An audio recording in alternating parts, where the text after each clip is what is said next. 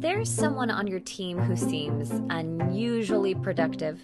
Someone who gets a huge amount done without working longer hours.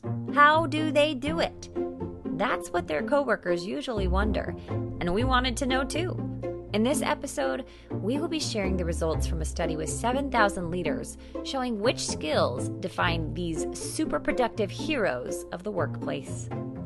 Welcome to the 90th Percentile, an unconventional leadership podcast by Zenger Folkman.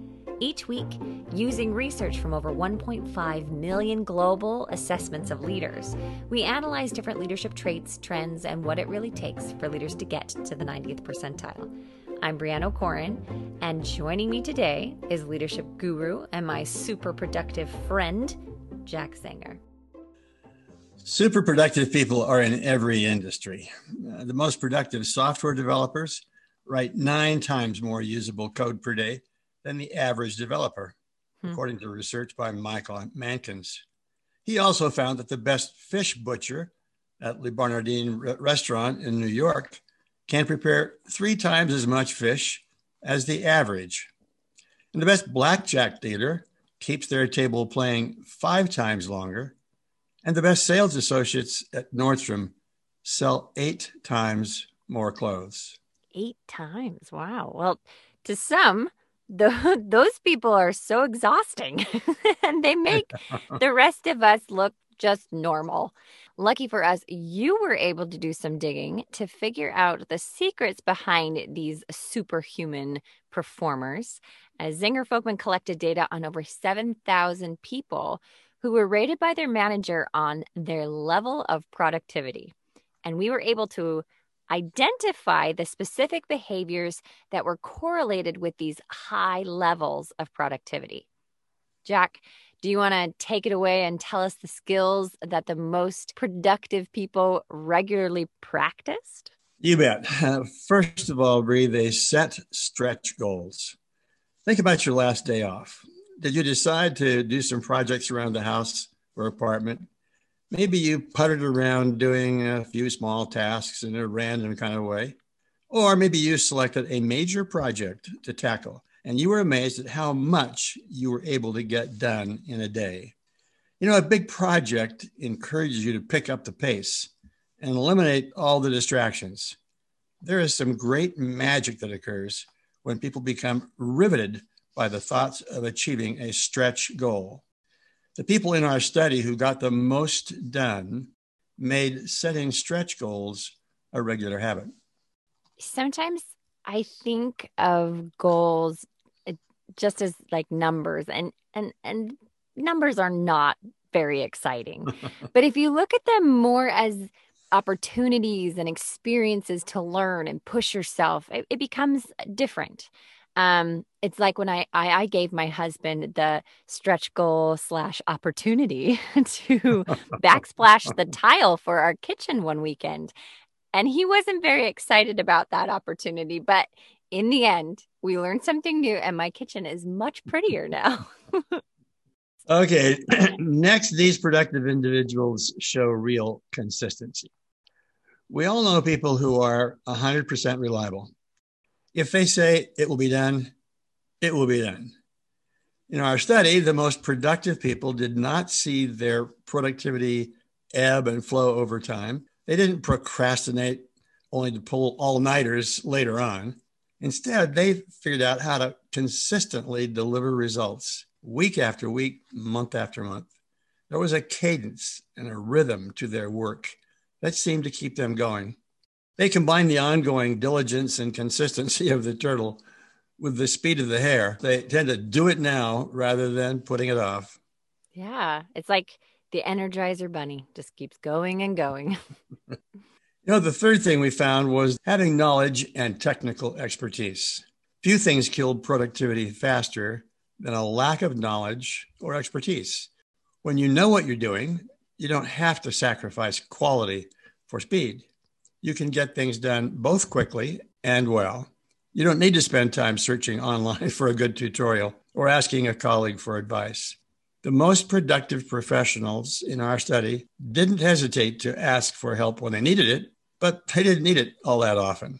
They also intentionally acquired new skills and worked to expand their expertise. And that helped them to be skillful and exacting and quick in their execution. Yes. And the next skill of the super productive was their drive for results. Most people are willing to accept responsibility for accomplishing goals and to work at a reasonable pace to achieve expected results. But there are a few people who have a great desire to accomplish results sooner and quicker. This week, I learned um, that workers in the Amazon warehouses have a timer that counts down the time it should take them to get go get an item for an order. And can, can you imagine having a mm-hmm. timer mm-hmm. for all the work that you do? I mean, it's equal parts terrifying and exciting to me just to see if you could beat the timer, you know? In other words, super productive people would thrive in that environment because they have that drive for results. They are mm-hmm. overjoyed to be able to check something off their to do list. They're competitive and they not only compete with their colleagues, but also with themselves just to see if they can beat the timer. so they like to set new records for performance and beat their own best. The next uh, quality we found was that these super productive people anticipate and solve problems. The most productive people are great problem solvers. They come up with innovative solutions and they accomplish their work more efficiently.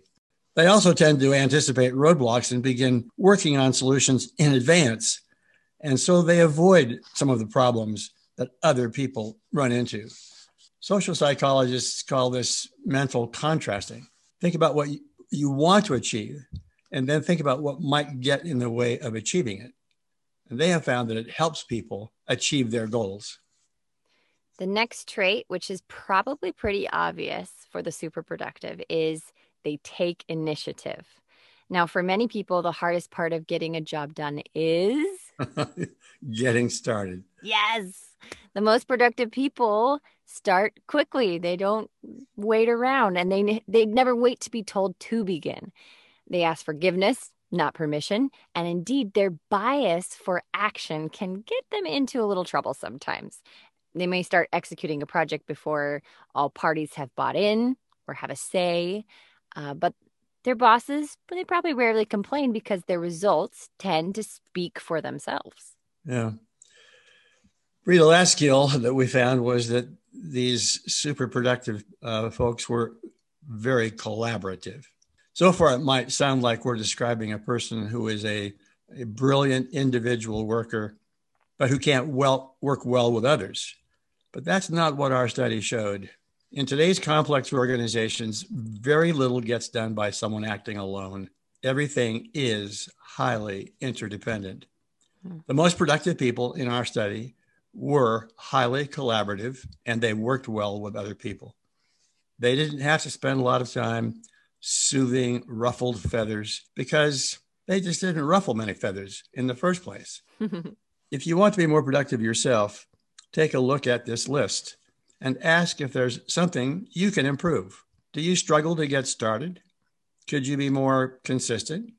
If you're a manager trying to help one of your employees get more done, ask yourself if there's something here that could help. Maybe your employee is working hard, but doesn't have all the skills and knowledge that they need to really increase their productivity. Can you help them get those skills? Can you help them by setting motivating stretch goals? The most productive people might seem to get it all done through magic or cutting corners. But as it turns out, extreme productivity is really a set of skills, skills that more of us can acquire and use. The 90th Percentile, an unconventional leadership podcast, was written and recorded by Brianna O'Corn and Jack Zenger and produced by Zenger Folkman with music by Pleasant Pictures. If you're interested in learning more about Zenger Folkman's award winning 360 degree assessments, leadership, and coaching offerings, or would like to attend one of our monthly webinar series hosted by Jack and Joe, visit our website at zengerfolkman.com. If you like our podcast, please subscribe to our podcast on Apple Podcasts, Spotify, or Stitcher. And if you really, really like us, please leave us a review. All resources and links to the research referenced in this episode can be found in the episode details or on our podcast page on zengerfolkman.com.